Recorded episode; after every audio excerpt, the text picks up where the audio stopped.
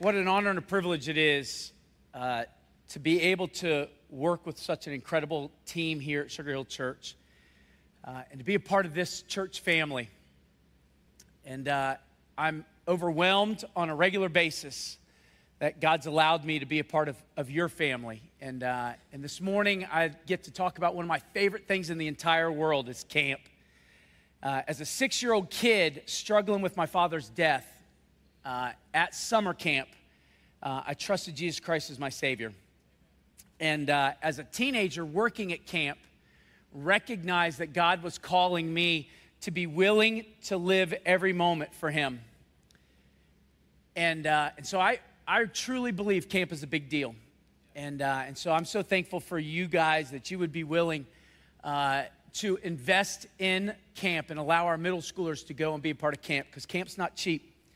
And, uh, and so I'm very thankful for you. And those of you who gave so that students would have the opportunity to go to camp, uh, as, over the next few minutes, as I talk about this experience, I just want you to know uh, that you helped students be changed by the Word of God.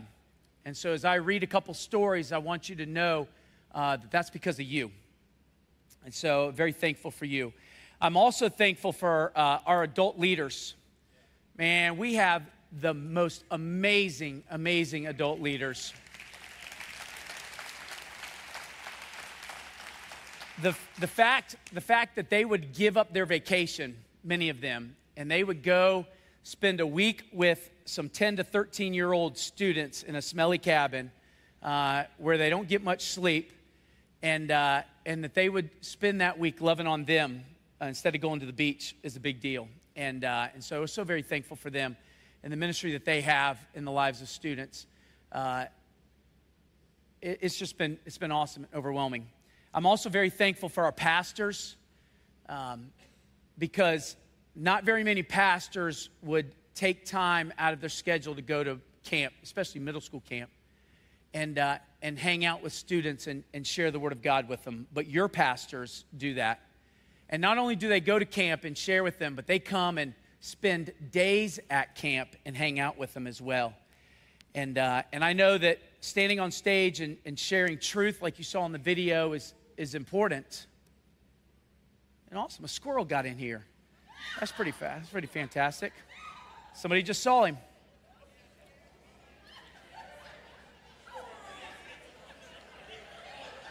There, he's going to hang out with me now. All right, I like it. That's right. That's what happens when you invite the middle school pastor to preach in church. And uh, we're going to have Ray Stevens come now and sing Mississippi Squirrel Revival, and then we're going to call it a night. Now I've lost my train of thought. Oh, it's amazing our pastors are willing to come and invest the time to share with students. But here's what's really cool is the time that our pastors spend, like on the blob tower, just chatting with students and hanging out with them in the dining hall and spending time with them. I mean, that makes a huge impact to our kids because they know they are loved and valued. And, uh, and so I'm very thankful for your pastors and their commitment to our students and spending time with them. He's back. All right, he'll come by. Somebody, somebody open the door and let him out of here.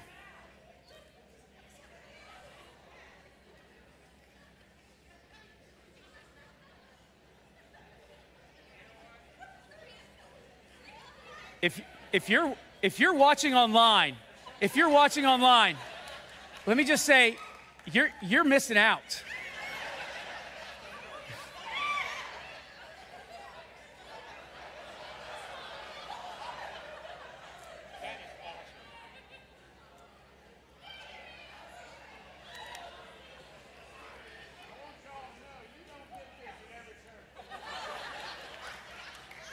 Nope. We're the, we're the only church in America that has a squirrel running around.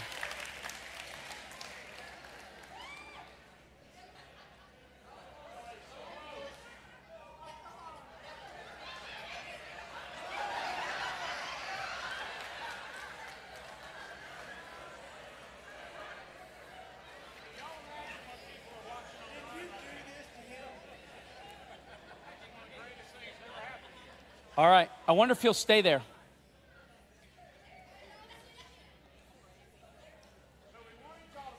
Immersed into camp. and uh, yes, that was staged and planned, but we have five more we're letting go in a minute. Because some lady sitting back there got the Holy Ghost a minute ago. She thought it was a chipmunk, but I heard, woo! She didn't do that one time during preaching or singing, but she broke it out for the chipmunk. That's right. She got right with God. I would suggest we all take a breath, and if it comes back again, just pick your feet up. It's been proven they can't climb the legs of these chairs. These are chipmunk proof chairs. We sought high and low to find these. If you're online right now, aren't you glad you're online right now?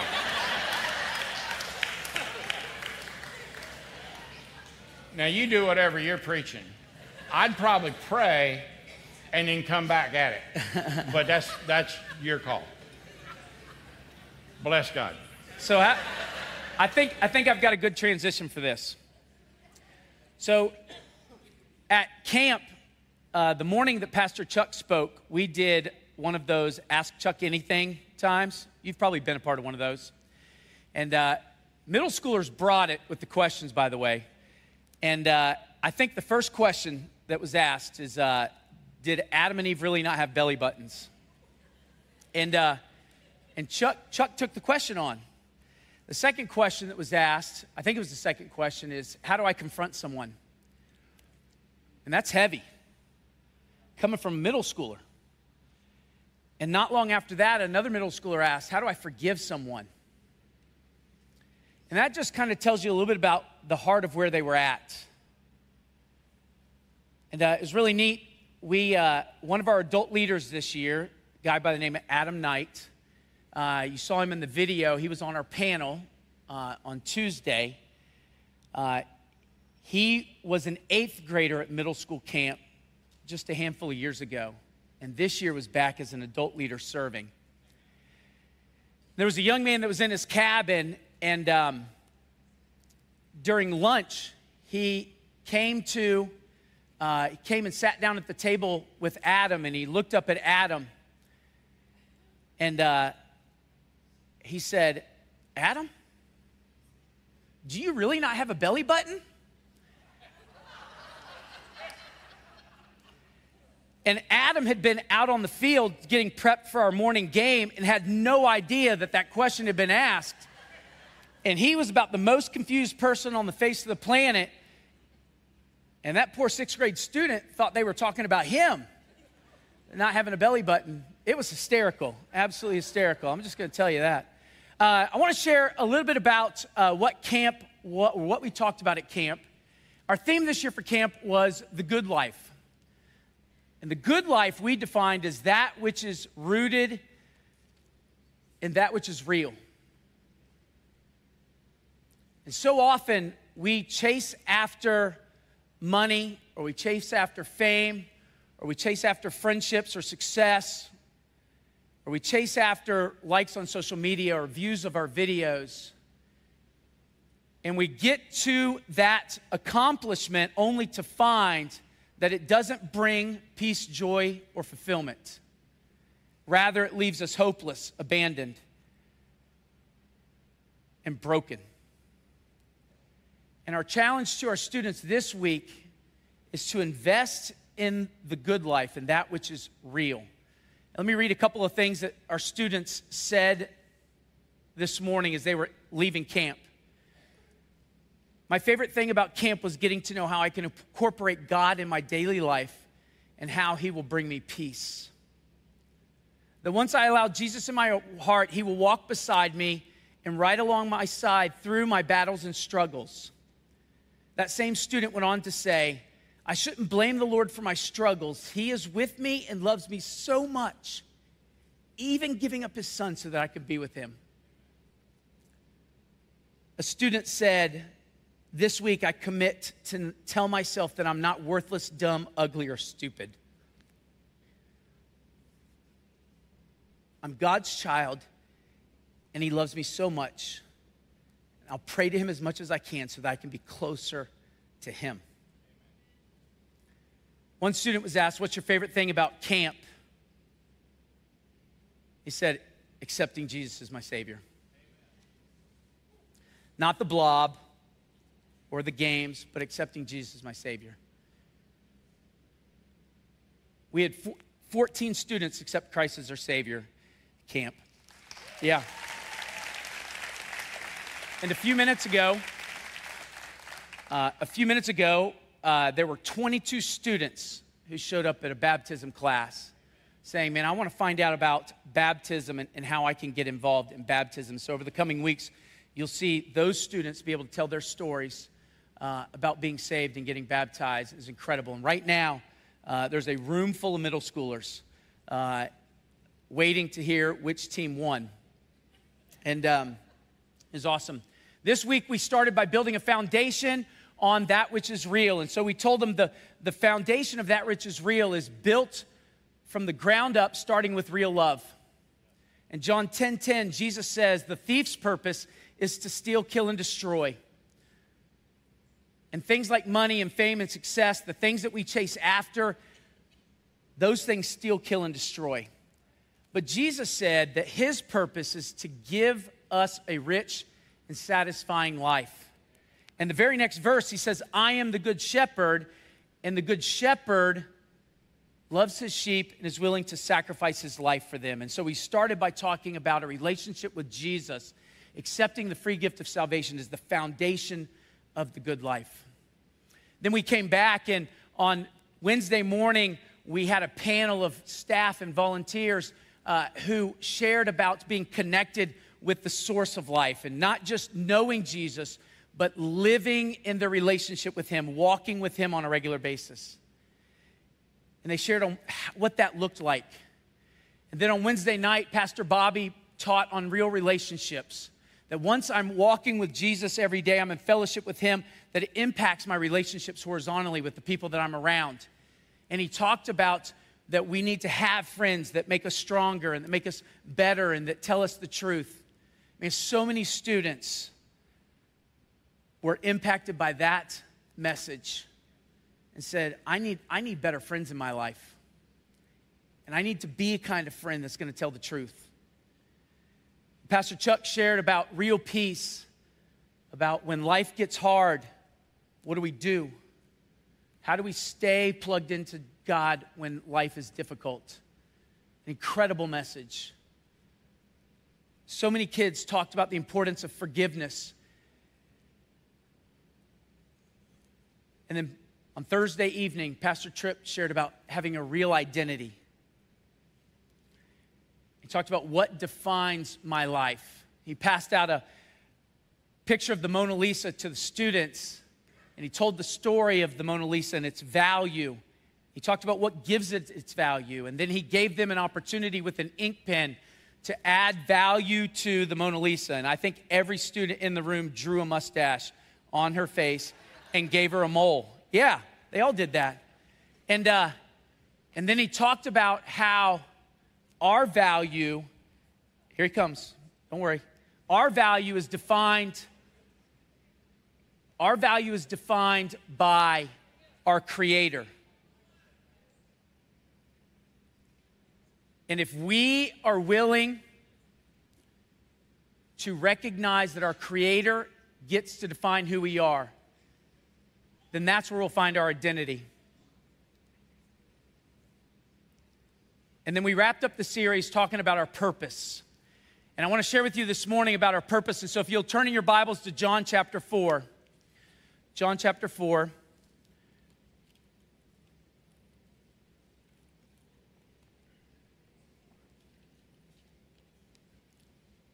In John chapter 4, Jesus is traveling, and he's got his disciples with him, and they're, they're traveling to a town and their trip through that to that town takes them through the town of Samaria. And of course, Samaria was a town that was mostly lived in by people that were half Jewish. And the Jewish people hated the Samaritans. In fact, they hated the Samaritans so much that they would refuse to walk even through the town.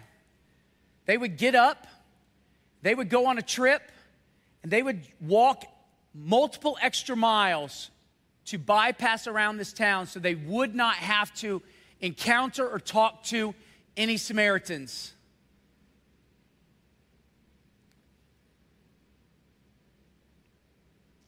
Jesus is walking with his disciples, but instead of going around Samaria, they walk right to Samaria.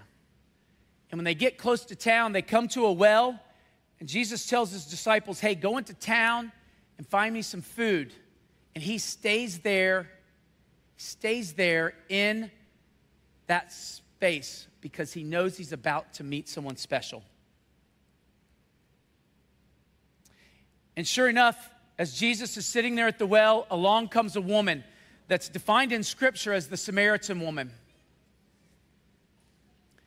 And the Samaritan woman shows up and she's got her water jar and she's carrying her water jar and she's waiting to get some water from the well. And she comes to the well and she sees Jesus and she says, Hey, what are you doing here?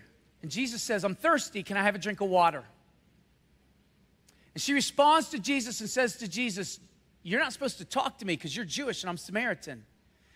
And Jews don't talk to Samaritans. And Jesus replies by saying, Yeah, but if you knew who I was,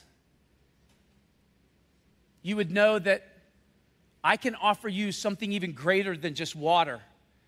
I can offer you eternal life. And she begins to interact with Jesus as she tries to figure out who he is. And she says, Okay, if you are who you say you are, I have a question for you. Where is the, where is the place where we're supposed to worship God? And Jesus explains to her that worship to God is not about where we are, it's about who we worship. It's about our heart. And so it doesn't matter if you're in Judea or if you're in Galilee or if you're in Samaria, you can worship God. Just like it doesn't matter if you're in Sugar Hill Church or if you're in your own home or if you're in your place of work. That worship is about what's in our heart. And then Jesus tells her something that blows her mind. He says to her, Go get your husband and bring him back so I can talk to him. And the Samaritan woman says, But I'm not married. And Jesus says, I know, but you've been married five times, and the person you're living with is not your husband. Now, I think, I think this statement, this part of the interaction, defines a lot about this woman and where she was at emotionally coming to talk to Jesus. You see, I don't think it's a surprise or an accident that she showed up at the well alone. I think she showed up at the well alone because she was, nobody would be willing to come with her. You see, she had a checkered past. She hadn't made some of the best decisions. And so she comes to the well, hopeless, broken, and alone. And she begins this interaction with Jesus. And as soon as he tells her this information about herself, the light bulb comes on and she recognizes that she has met the Messiah. She sets down her water pot and she leaves to go into town to tell the people who she's met. And about that same time, the disciples show up, shocked that Jesus is talking to a Samaritan. And look with me, if you will, in John chapter 4 and verse 28. In John chapter 4 and verse 28, it says this the woman left her water jar beside the well and ran back to the village, telling everyone, Come and see a man who told me everything I ever did. Could he possibly be the Messiah? And so the people came streaming from the village to see him. The first thing I want you to see this morning is very simple that God has given you a purpose. God has given you a purpose. When the Samaritan woman came to the well that day, I believe she showed up without purpose. She showed up alone, hopeless, not looking forward to tomorrow. But after she met Jesus, she left the well with a huge purpose. And God has given you and I a purpose as well. In Ephesians 2:10, which is a passage we spent a ton of time looking at this week, it says, "For we are God's masterpiece. He has created us anew in Christ Jesus so we can do the good things he planned for us long ago." That statement long ago, I believe, actually could be translated before time began, which means God created you with purpose. And when He created you with purpose, He looked at you and said, Man, I did good. And He had this plan for you so that when you trusted Christ as a Savior, the purpose would already be laid out for you, for you to go forward and live out that purpose. And He says that it's good. The, the things that you are going to do for Him are good. The same thing He says about His creation. And so many people say, Yes, but I can't serve God because of my past. I mean, look at the mistakes I've made. I can't serve God. But I believe God redeems our past. And I think this woman is an example of that. She came to the well saying, Man, I can't do anything for God. Nobody will listen to me. But she left knowing that God redeems our past. Some people are worried because of our present situation, our present circumstances. You see, God works despite our present challenges. You say, but I don't know how to talk, or uh, I, am not good speaking in front of people, or I, I don't know enough about the Bible. I, I, there's no way I could tell somebody else about Jesus. I make too many mistakes. I, I, I, you know, I can't do this, I can't do that. I believe God works specifically through us so that our challenges then magnify His glory. I know in my life, I've said over and over and over again, there is no way that I could do anything of value for God lest He do it through me. And I believe God also triumphs over our future worries. That when we are worried about what's going to happen, that God triumphs over those. I imagine that woman, when the woman at the well left the well, she was all charged up. But once she got down the road a little bit, she may have started thinking, oh man, nobody's going to listen to me. And then all of a sudden she saw the first person, right? And she said, hey, hey, hey, come here, come here, come here. And they're probably thinking, oh no, this lady again. And she says, guess what? I just met the Messiah. And she's thinking in her mind, they're just going to blow me off. And they're like, wait, you met the Messiah? Yeah, yeah, come, come with me. Let's go, meet, let's go. I'll take you to him. Oh, great, let's go. How about we get some other people too? And they continue into town. And now she sees another person say, Hey, I met the Messiah. Come see, come meet him. Hey, let me grab my family. Two becomes five, five becomes 10, 10 becomes the entire town. And she begins leading them back to the Messiah, no longer worried about if they were ever going to listen to her. In 2 Corinthians 4 7, it says, We now have this light shining in our hearts, but we ourselves are like fragile clay jars. That's me right there. Containing this great treasure. This makes it clear that our great power is from God, not from ourselves. You see, He's created a purpose for us. The second thing we see is that He's prepared our path. That He's prepared our path. In verse 35, Jesus addresses the disciples who have just showed up. He says, You know the saying, four months between planting and harvest. But I say, wake up and look around. The fear, the fields are already ripe for harvest. The harvesters are paid good wages, and the fruit they harvest is people brought to eternal life. What joy awaits both the planter and the harvester alike. You know the saying, one plants and another harvests, and it's true. I sent you to harvest where you didn't plant because others had already done the work, and now you will get to gather the harvest. Family, I believe that as Jesus is saying this, the disciples are looking at him, and he raises his hands and he points, and they turn as he's sharing this truth. And as they turn and look, they see an entire town coming to where they are. all ready to hear the gospel. The next few verses go on to say that they stayed there in Samaria for two days, just sharing the gospel with the people so that the people would know Jesus. I believe God's prepared our path. So He's put people in our path that have already been prepared and ready for when we show up and fulfill our purpose. A handful of years ago, I was in a position of transition from one church to another. And as I was making that transition from one church to another, I needed a place to get an income. And so I took a job at Chick fil A. And uh, I would go into work, and I was hired to change the culture in the, the kitchen of that Chick fil A. I was a friend of the operator.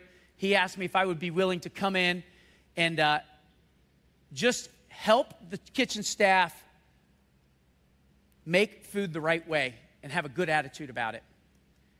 And so from day one, I was expected to tell people that had been working at Chick fil A for 10, 11, 12 years that what they were doing to make the food was incorrect and that they needed to do it my way on day number one. And as you can imagine, that didn't go very well. And um, I've been called a lot of things in other languages. And uh, I remember I would get in my car every day and I would pick up the phone and I'd call my wife and I'd say, I hate this job. I hate this job. I've been called to be in student ministry, and I believe that with my whole heart. And working at Chick fil A just wasn't fitting the bill for me. But during that time, I was hired on at another church, but they didn't have enough to pay me full time. So I still needed to keep the job at Chick fil A. And so I was working there at Chick fil A. And while I was at that church, I met somebody who had just graduated from high school. And he said, was like literally the first day we met, he said, I need a job. And I said, Ah, come work with me at Chick fil A. And so he came over, he filled out an application, and got hired. And when he showed up at work, I put him at the breading table right next to me. I would bread the chicken, he would load it in the basket. And while we're there breading chicken, we talked about all kinds of things. We talked about movies, we talked about sports, we talked about girls, and we talked about Jesus. And he was a broken person. He had been hurt. And he showed up there kind of upset with God. As we began to talk, he began to realize and understand that God loves him so much that he sent his son to die for his, his life. And I remember the time when he trusted Christ as his Savior. And I had the privilege of being able to baptize him. And continued to work and continued to minister to him and continued to spend time and teach him. And I remember the time when he stood in church and preached but I also remember when another guy showed up at Chick fil A, just moved here from North Carolina, didn't have any friends, didn't know anybody, and didn't know Jesus. And I stepped away from the breading table and I put those two guys side by side and they developed a friendship. And my friend invited this new friend to come to church. And when he came to church, he met a girl and he thought the girl was cute and wanted to get to know her, so he kept coming back to church.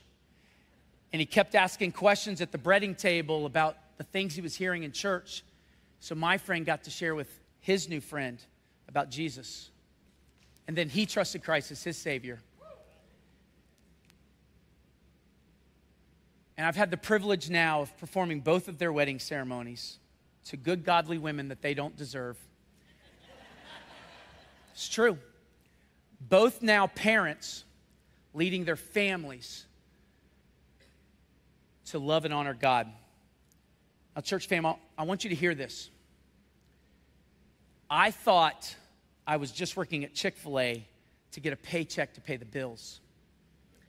God put me at Chick fil A because He had a purpose for me and He had already prepared the path. And I showed up there just to harvest the crop. And while I was thinking that I wasn't where I belonged, I was exactly where God wanted me to be so that I could do His work. And the same is true for you at work, in your community, when you're sitting at the football field waiting and watching your kids practice, and you're sitting next to that other dad or that other mom, or when you're in the grocery store or when you're at work, God has prepared the path for you to fulfill His purpose. The third thing I want you to see is that He picks you up when you fall. He picks you up when you fall. You see, when I see this story of the Samaritan woman, the very first thing I see the disciples do is fall flat on their face. As they show up, and they're immediately shocked. They're thinking, why is Jesus talking to this lowly Samaritan? But the first thing Jesus does is he picks them up and he puts them right back into service. He gets them right back into the ministry. He doesn't put them in timeout, he doesn't tell them they can't serve anymore. He puts them right into work. Proverbs 24 16 says, The godly may trip seven times, but they will get up again. And 1 John 1 9 says, If we confess our sins to him, he's faithful and just to forgive us of our sins and to cleanse us from all wickedness. You see, when we fall flat on our face, God doesn't disqualify us or tell us we can't do anything anymore. He picks us up and He says, Get back to work. So, as I think about me fulfilling my purpose, you fulfilling your purpose, I want to give you a real simple recipe for living the good life. Here it is. You ready? Number one, pray. That's it. Pray. Talk to God. You see, as I talk to God, I'm communicating with Him. And as I pour out my heart to Him, I recognize more and more that He loves me and He's involved in my life. And as I pray to Him and lean on Him and then see Him work, it causes me to realize that I can rely on Him even more. And so I pray more and I lean on Him more and see Him work. And it just continues to grow and grow and grow. And so we ought to communicate with God. The second thing I think we should do is spend time in the Word of God. To spend time in the Word of God. You see, as I read the Bible, I learn more about Jesus and I learn more about who He is and what He's done. And as I learn more about Him and what He's done, I begin to understand how I ought to walk my life and live my life.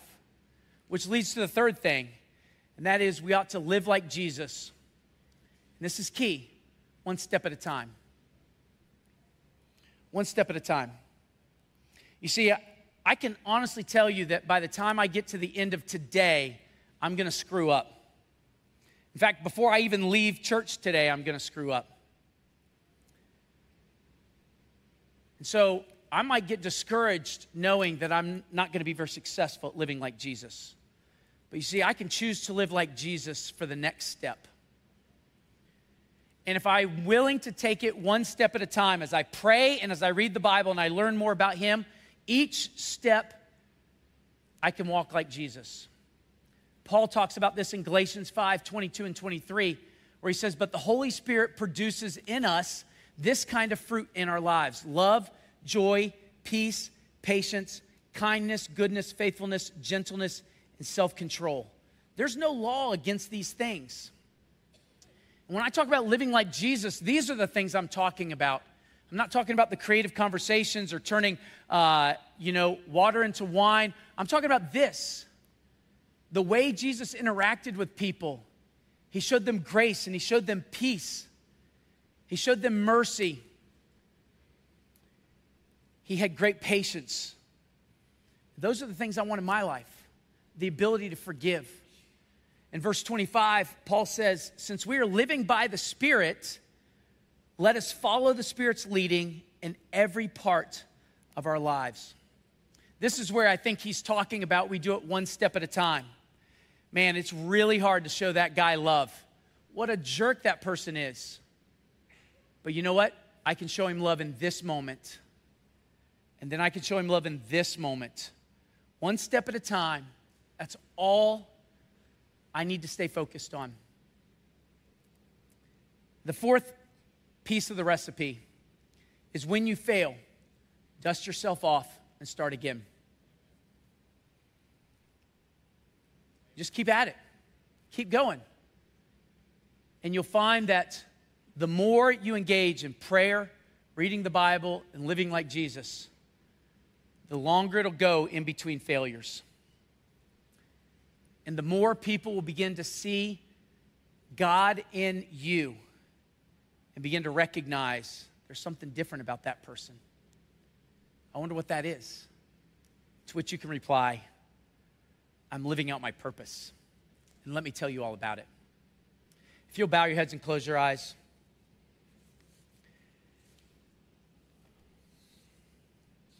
As we wrap up, I want to ask you this question What is it that you can do today to live a life in that which is real? What can you do today to be more like Him? Maybe you need to start praying, or maybe you need to invest a little bit more time in prayer. Maybe you need to open up your Bible, or maybe you need to spend more time in the Bible. Maybe it's you know there's a place where God has a purpose for you, and you just need to be willing to step into that. And moment by moment, live out what God's called you to do. Whatever it is, I challenge as I pray in just a moment, I challenge you to take a moment between you and God Say, God, I want to make a difference for you today. And I want you to live through me.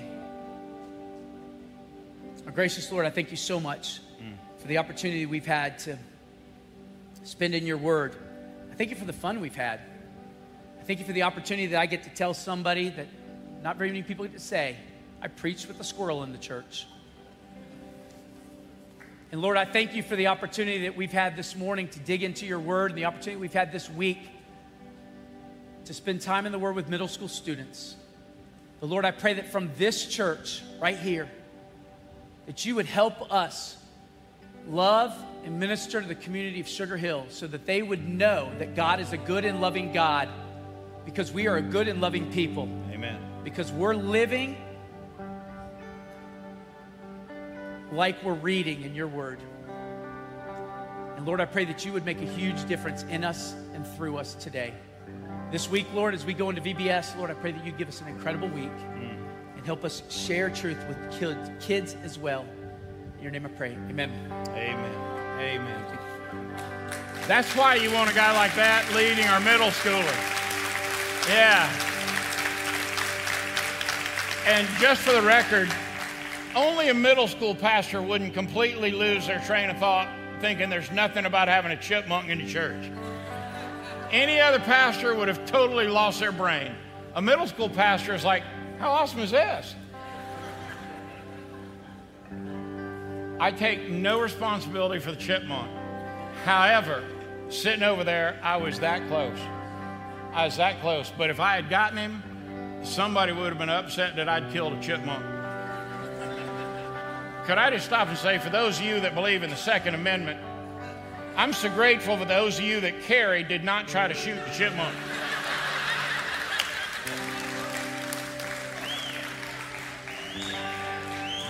Don't tell me you didn't think about it.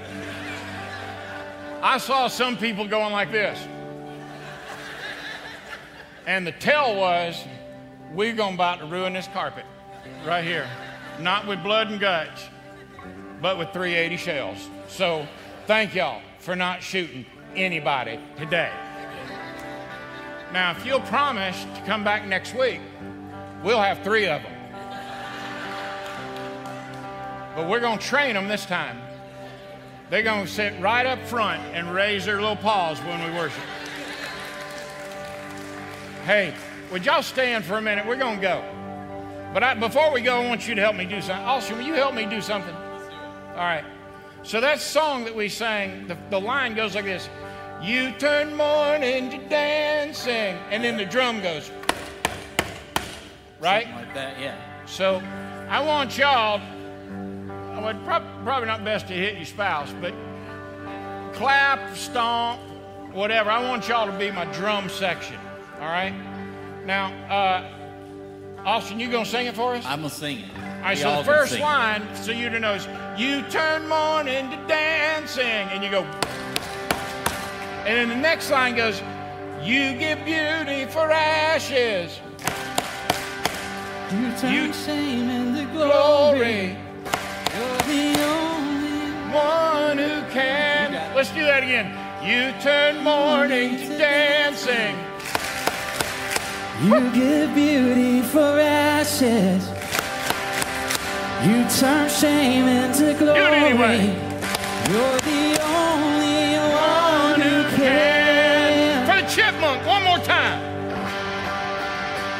turn mourning to dancing. You give beauty for ashes. You turn shame into glory. You're the only one who can. Hey, this week, let that Jesus go before you and make a way and make your crooked path straight. That's what he does. Let him go within you, bring you peace and joy, fulfillment and contentment, because he's always good and you are always loved. Let him come around behind you when things get difficult, pick you up and carry you through the middle of the problem, only to set you down victoriously on your two feet and wipe away your tears and kiss you on the forehead and wrap his loving arms around you so you hear up close your Savior say, My child, say it with me, I love you. Hey, all you chipmunks, go in peace.